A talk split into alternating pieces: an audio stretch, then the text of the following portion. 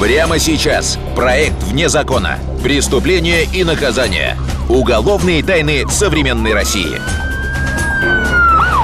Он решал, кому жить, а кому умереть. Вот как говорят, материнское сердце чувствует. Ну, как бы ни было. Осторожно! В городе потрошитель. Он не пощадил никого. Только вот вместе были, общались. И на следующий день узнаю уже, что ее убили. Даже лучшего друга. Там такой живописный бор. Вот там очень много ям всяких. В принципе, сокрыть труп человека было бы несложно. Кто остановит озверевшего отморозка? Преступления, в которые невозможно поверить. В проекте «Вне закона». Ночь. Безлюдная темная улица. Девушка спешит и постоянно оглядывается. Наконец виден дом. Еще несколько метров, и она в безопасности. Девушка с облегчением переводит дыхание. И даже не чувствует, как за ее спиной вырастает чужая зловещая тень. Ночная тварь. 2005 год. Калуга. 6:30 утра. Женщина, спешившая на работу, завернула за угол и внезапно остановилась. Под лоджией первого этажа кто-то лежал. Любопытная дама вгляделась. Грязные джинсы, короткая темная куртка. Наверняка какой-то пьяный подросток. Подумали, что это просто находится в нетрезвом виде человек. И, соответственно, вызвали ветрезвитель. Прибывшие на вызов попытались поднять безвольно обмякшее тело и оторопели. Неизвестная девушка была мертва. Вот под этим балконом голова была обращена сюда, труп лежал ничком. Джинсы были чуть приспущены вниз. Подоспевшие оперативники констатировали, несчастная была изнасилована, после чего зверски убита. Из материалов уголовного дела. На теле погибшей обнаружено множество колото-резаных ранений. Кроме того, на шее странгуляционная борозда от удавки. Было очевидно, несчастная девушка сопротивлялась насилию. Об этом говорили найденные предметы. Было найдено часть предметов ее одежды, там поломанный зонтик, расческа, что-то из вещей, там браслет, часики, по-моему, порваны. Миниатюрная, худенькая, по виду совсем еще юная. Кто же она? Гадать долго не пришлось. В кармане окровавленных джинсов лежал студенческий билет на имя Даши Жуковой, первокурсницы пединститута. Вот как говорят, материнское сердце чувствует. Ну, как бы ни было. Ни волнения никакого не было, как говорится, ни сна плохого не было, ничего не предвещало плохого. Это был удар просто вот среди ясного неба. Это Светлана Игоревна, мать погибшей девушки. Узнали мы на следующий день, в 3 часа пришла домой. Здесь была моя свекровь, и в этот момент она с кем-то разговаривала по телефону. Пока миссия прошла, она положила трубку, сказала: «Света, у нас убили Дашу». До сих пор женщина не может сдержать слез, вспоминая эти дни. И только перед камерой смогла немного успокоиться, да и то лишь с помощью лекарств. Она проклинает тот день, когда отправила своего ребенка учиться в Калугу. Любила музыку, училась на фортепиано. Ходили они в хореографический кружок. Любила танцевать, любила жить. Дашенька так хотела преподавать первоклашкам, а проучилась всего 2 месяца. Убийцы только смертью, убийство. Я не знаю, может быть, я жестокие слова говорю, но как мать, потерявшую дочь. Местные жители с ужасом узнали о злодеянии. Желтые газеты, как обычно, запестрели броскими заголовками. В городе появился кровавый маньяк. Фотографии, конечно, они были, ну, мягко говоря, ужасающими. Только вот вместе были, общались, и на следующий день узнаю уже, что ее убили. Это было очень, конечно, страшно и тяжело. Роза и Вера были последними, кто видел Дашу живой. Есть такая традиция, студентов первого курса неофициально посвящают уже в ранг студентов, простите за тавтологию. И им проходят так называемый капустник. Как выяснили сыщики, в роковую ночь Даша, как и все, веселилась на вечере посвящения в первокурсники. Все вышли, стояли на улице, кто-то вызвал такси, кто-то компаниями, вот, и все разъезжались. Я уехала с друзьями на такси, с кем было в одну сторону. И вот она, трагическая случайность. Гордая Даша постеснялась сознаться, что у нее нет денег на такси, и отправилась по темным закоулкам пешком. Абсолютно одна. Вот за этим проходом есть частный дом, вот там она снимала комнату. Она не дошла до своего дома всего несколько метров. В психологии существует понятие «виктимное поведение» или «поведение жертвы». Такие люди постоянно о чем-то тревожатся. Из-за этого в их организме выделяется адреналин. Маньяк это чувствует и нападает. Мы все себя винили, конечно, что мы не знали, что она пойдет одна, и как бы все вернуть, и, конечно же, бы все по-другому поступили. Однако в версию серийного убийцы следствие первоначально не верило. Калуга – город довольно спокойный. Хулиганы – да, пьяницы сколько угодно. Но маньяк? Быть может, Дашу подкараулил кто-то из бывших парней, обиженных ее невниманием. Нашли фотографии Жуковой там с какими-то молодыми людьми, удалось их установить, но это просто были друзья. Расследование резонансного убийства было взято под особый контроль. Оперативники тщательно обследовали весь район, проверяли ранее судимых, наркоманов и другой маргинальный контингент. Как результат, 80 подозреваемых, 27 судебных экспертиз и все равно ни одной зацепки. Где же бродит убийца? После этого случая перестали разрешать студентам уже младших курсов, но это первых курсов, кому нет 18, вообще находиться в корпусе там после 9. Тогда никто не знал. Маньяк охотится вовсе не на студенток. Его привлекают любые девушки в обтягивающих джинсах.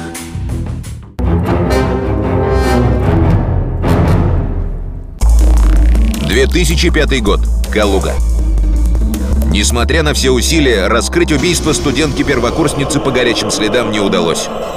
Пресса была наполнена этими объявлениями, различными газеты много писали. Милиция ничего не делает, бездействует. Но калужские сыщики не бездействовали. Они перелопатили все висяки и обнаружили то, чего более всего и опасались. Маньяк действительно был серийным, и погибшая Даша Жукова вовсе не первая его жертва.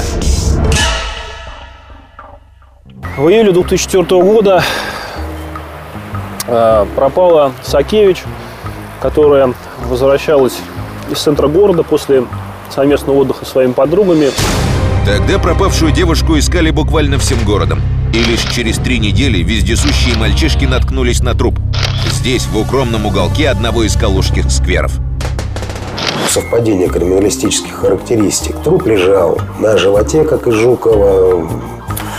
Джинсы, поясная одежда была приспущена, обнажая ягодицы. Один и тот же почерк. И в обоих случаях никаких следов. Стали составлять психологический портрет преступника, какое у него было увлечение. То есть как бы пытались сужать какой-то круг.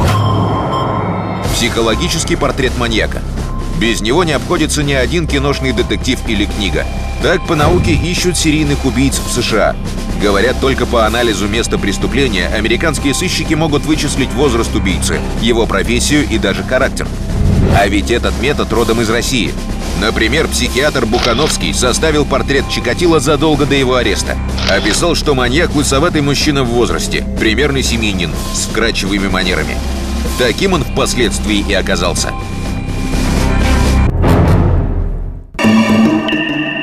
Калужским сыщикам тоже кое-что удалось. Они предположили, маньяк, скорее всего, молодой парень, крепкий, спортивного телосложения. И, главное, испытывает патологическую страсть к девушкам в определенной одежде. В коротких курточках, в общем, которые обнажают ягодицы. Ну, вернее, вот она в джинсах идет. Ну, вероятно, вот так вот на преступника это действовало. Уже через несколько дней на ночных улицах Калуги появились одинокие девушки в обтягивающих джинсах. Это были молоденькие сотрудницы УВД. Они исполняли роль наживки и каждую ночь рисковали напороться на нож. Но калужский потрошитель, как прозвали его между собой сыщики, имел звериное чутье. Он возникал там, где его не ждали. 2006 год. Калуга. Эта девушка не покажет своего лица. Все потому, что события 6-летней давности для нее до сих пор мучительная душевная рана. Перед вами одна из немногих выживших жертв Калужского потрошителя. Шла-шла. Ну, все-таки все равно, каждый человек чувствует, если за ним идешь. А если кто-то идет. Лене, так мы ее назовем, тогда было всего 16. Допоздна засиделась у подружки, а потом побежала домой темными улицами. На каждом шагу вздрагивала. Все казалось, кто-то крадется сзади. А мне же страшно уже, чувствуешь, что-то не то. Хотела достать мобильный телефон, маме позвонить. Вероятно, этот неуловимый запах испуганной жертвы и привлек внимание маньяка. Он возник перед ней внезапно, в капюшоне, неразличимое в темноте лицо, и предложил проводить до дома. Я была очень рада, что мне кто-то хочет помочь. Ну, он до подъезда меня провожал. Потом спросил, где мои окна, я ему сказала, что вот мои окна. Успокоенная близостью родного подъезда, Лена сказала спасибо и развернулась к незнакомцу спиной. Девушка не догадывалась, это ее роковая ошибка. В кусты поволок за шею. Ну, как вот, ну, локтем. Берут за горло. Ну, еще пока что-то дышала, телефон достала, там последний вызов мамин был. И откинула в сторону, и все. Ей еще невероятно повезло, что сразу потеряла сознание. Маньяк решил, жертва мертва. Удовлетворил свою похоть и бросил там же в кустах. Потом проснулась, кот надо мной сидел. Причем гости в это время выходили, меня никто не видел. К сожалению, Лена не запомнила лица насильника. Описывала лишь, что парень молодой и ничем не примечательный. Но самое главное, у калужских сыщиков появилась еще одна деталь к почерку маньяка. Он подкарауливал свои жертвы только в центре города. Всегда недалеко от площади Победы. Это прям буквально вот там 200 метров нету от места обнаружения трупа Сакевич. Опасный маньячный район Калуги начали усиленно патрулировать. Но тщетно. Никто и не подозревал. Потрошитель опять сменил тактику. Теперь он решил охотиться не на одиноких испуганных девочек, а на взрослых мужчин. Прошло 2 месяца. В дежурную часть поступило срочное сообщение из Калужского района новостроек правобережья.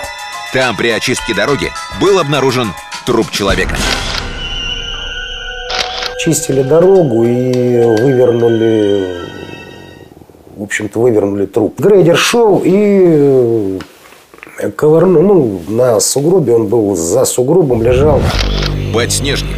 Так на профессиональном сленге называют трупы, найденные весной. Но этот появился чуть раньше и чуть не довел до инфаркта водителя снегоочистительного грейдера. Из материалов уголовного дела. Погибшим оказался Евгений Александрин, по профессии таксист. Числился в списках пропавших без вести с декабря 2005 года. Причина смерти – огнестрельное ранение головы.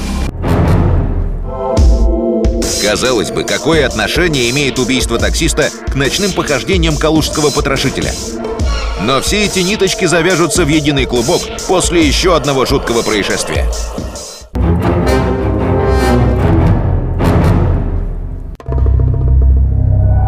Январь 2006-го. Калуга. В тот день таксист Олег Лысвак вышел на ночную смену без дурных предчувствий. И даже не подозревал, этот день мог оказаться последним в его жизни. Машину вызвали к одному из домов по улице Билибина. В нее уселся молодой человек и попросил: «Подбрось до магазина. Девчонка приболела, сок ей куплю». Не доезжая до места, пассажир попросил притормозить на безлюдной улице. Водитель остановился и остолбенел. В руках парня появился пистолет. Убивать-то таксиста, что у него там взять? Тем более машина была, ну, такая уж не крутая, которую стоило бы воровать. Жуткий пассажир не стал объяснять своих намерений. Просто выстрелил таксисту в голову. То, что произошло с водителем дальше, до сих пор является загадкой и для полиции, и для медиков. На таких, скажем, рефлексорных моментах сумел открыть дверь, побежал в сторону водителей, которые там стояли на грузовиках. Убийца выстрелил вновь. На этот раз пуля вошла жертве в спину. Истекающий кровью таксист продолжал ползти. Он уже не слышал, как на шум бежали прохожие, не видел, как исчез в темноте его убийца. Очнулся Олег Лысвак в реанимации. Таксист остался жив, с ним установили, какая-то была квартира, где-то все происходило. У хозяйки квартиры узнали, кто у нее снимал эту квартиру, потому что квартира была съемной. Уже вскоре у сыщиков появились данные на ночного стрелка. Из материалов уголовного дела. Дмитрий Егорушкин, 32 года, житель Калужской области. В возрасте 14 лет был осужден за убийство. Поскольку убийство он совершил в несовершеннолетнем возрасте, то к 2005 году он уже успел освободиться. Срочно провели баллистическую экспертизу и обнаружили: в найденного в сугробе таксиста Александрина и выжившего Олега Лысвака стреляли из одного и того же пистолета. Вышли, что это оба преступления совершил некий Егорушкин. Но где теперь искать убийцу? Наверняка он попытается скрыться и, скорее всего, уйдет на дно. Калужские сыщики решились на рискованный шаг – обратиться к местным криминальным авторитетам за помощью. Не может быть, чтобы те не знали уголовного собрата отморозка. Через них удалось, в общем-то, и выйти в итоге на этого человека. Потому что дальше они, конечно, узнав, что он там творит, такие преступления совершает, такие они в криминальной среде не одобряемые, в общем-то, его подсдали. Криминальные боссы сдали Егорушкина со всеми потрохами. Доложили, что собирается улизнуть в Москву. И даже написали адресок, где притаился до отъезда. В одном из домов деревни Михалёва, города Калуги. В связи с этим было принято решение о его захвате. Февраль 2006 года. Калуга. Сыщики знали, убийца в руки живым не дастся. Будет отбиваться до последнего. А отбиваться есть чем. По сведениям из криминального мира, Егорушкин был вооружен серьезно. Пистолет ТТ и даже гранаты.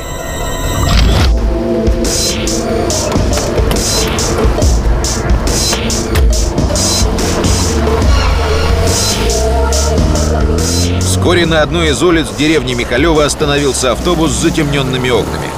Внутри оперативники, готовые к захвату преступника. Но дом, в котором скрывался опасный убийца, выглядел чересчур безобидно. Во дворе возле поленницы ковырялся одинокий старенький дед.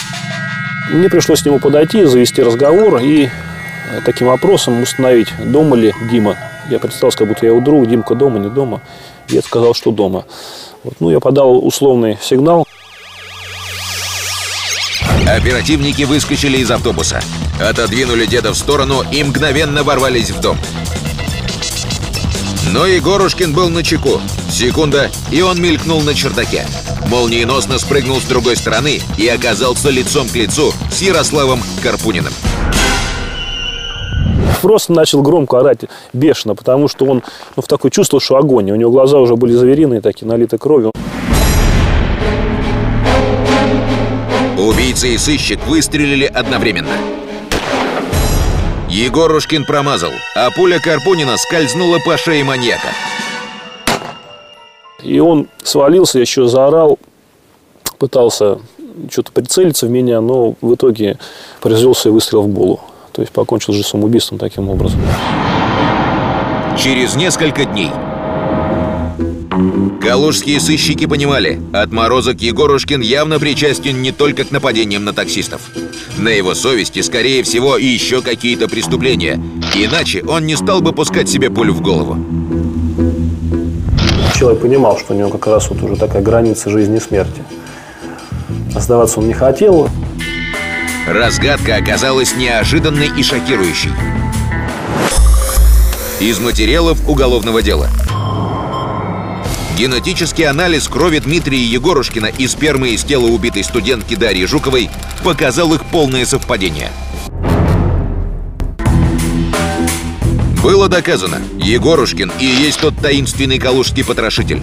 Тот самый серийный убийца, что держал в страхе всех студенток города.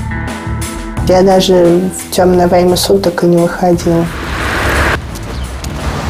родители зачастую просто не отпускали, либо приходили, там сидели прям за дверью, ждали, пока все закончится. Как выяснилось, на кровавом счету потрошителя была и еще одна жертва. Судя по всему, Егорушкин убил и своего единственного друга. Вовсе не бандита, а обычного строителя-отделочника. Человека, который пытался научить маньяка жить по-людски. Он занимался отделкой квартир. Фамилия его Мхаян. Он жил здесь с женой и малолетним сыном. Егорушкин подыскивал Мхаяну, скажем так, объекты для отделки. Но как только Мхаян получил первые деньги за работу, то почему-то навсегда исчез. И был объявлен пропавшим без вести. Было зафиксировано телефонное соединение между Мхаяном и Егорушкиным. И хозяйка квартиры говорит: да, вот пришел этот Мхаян, она ему отдала 30 тысяч рублей. 2005 год, это, в общем-то, были неплохие деньги по тем временам. И после чего Мхаян пропадает. Остался только один Егорушкин, которого часто видели прогуливающимся в Калужском лесу. Такой живописный бор. Вот там очень много ям всяких. В принципе, сокрыть труп человека было бы несложно. Чтобы утолить свою звериную страсть, калужский потрошитель не щадил никого. Светлана Жукова, мама убитой Даши, не понимает, за что отморозок жестоко расправился с ее единственной дочерью. С момента убийства прошло много лет, но боль не проходит. Дочка часто приходит к ней во сне. Приснилось, сказала мама: принеси мне перекись водорода. У меня, говорит, так рана на шее болит. Калужский потрошитель не дожил до суда. Он сам себе вынес приговор. Но не потому, что раскаялся, а потому, что боялся возмездия. Впрочем, смерть отморозка не осушит материнские слезы.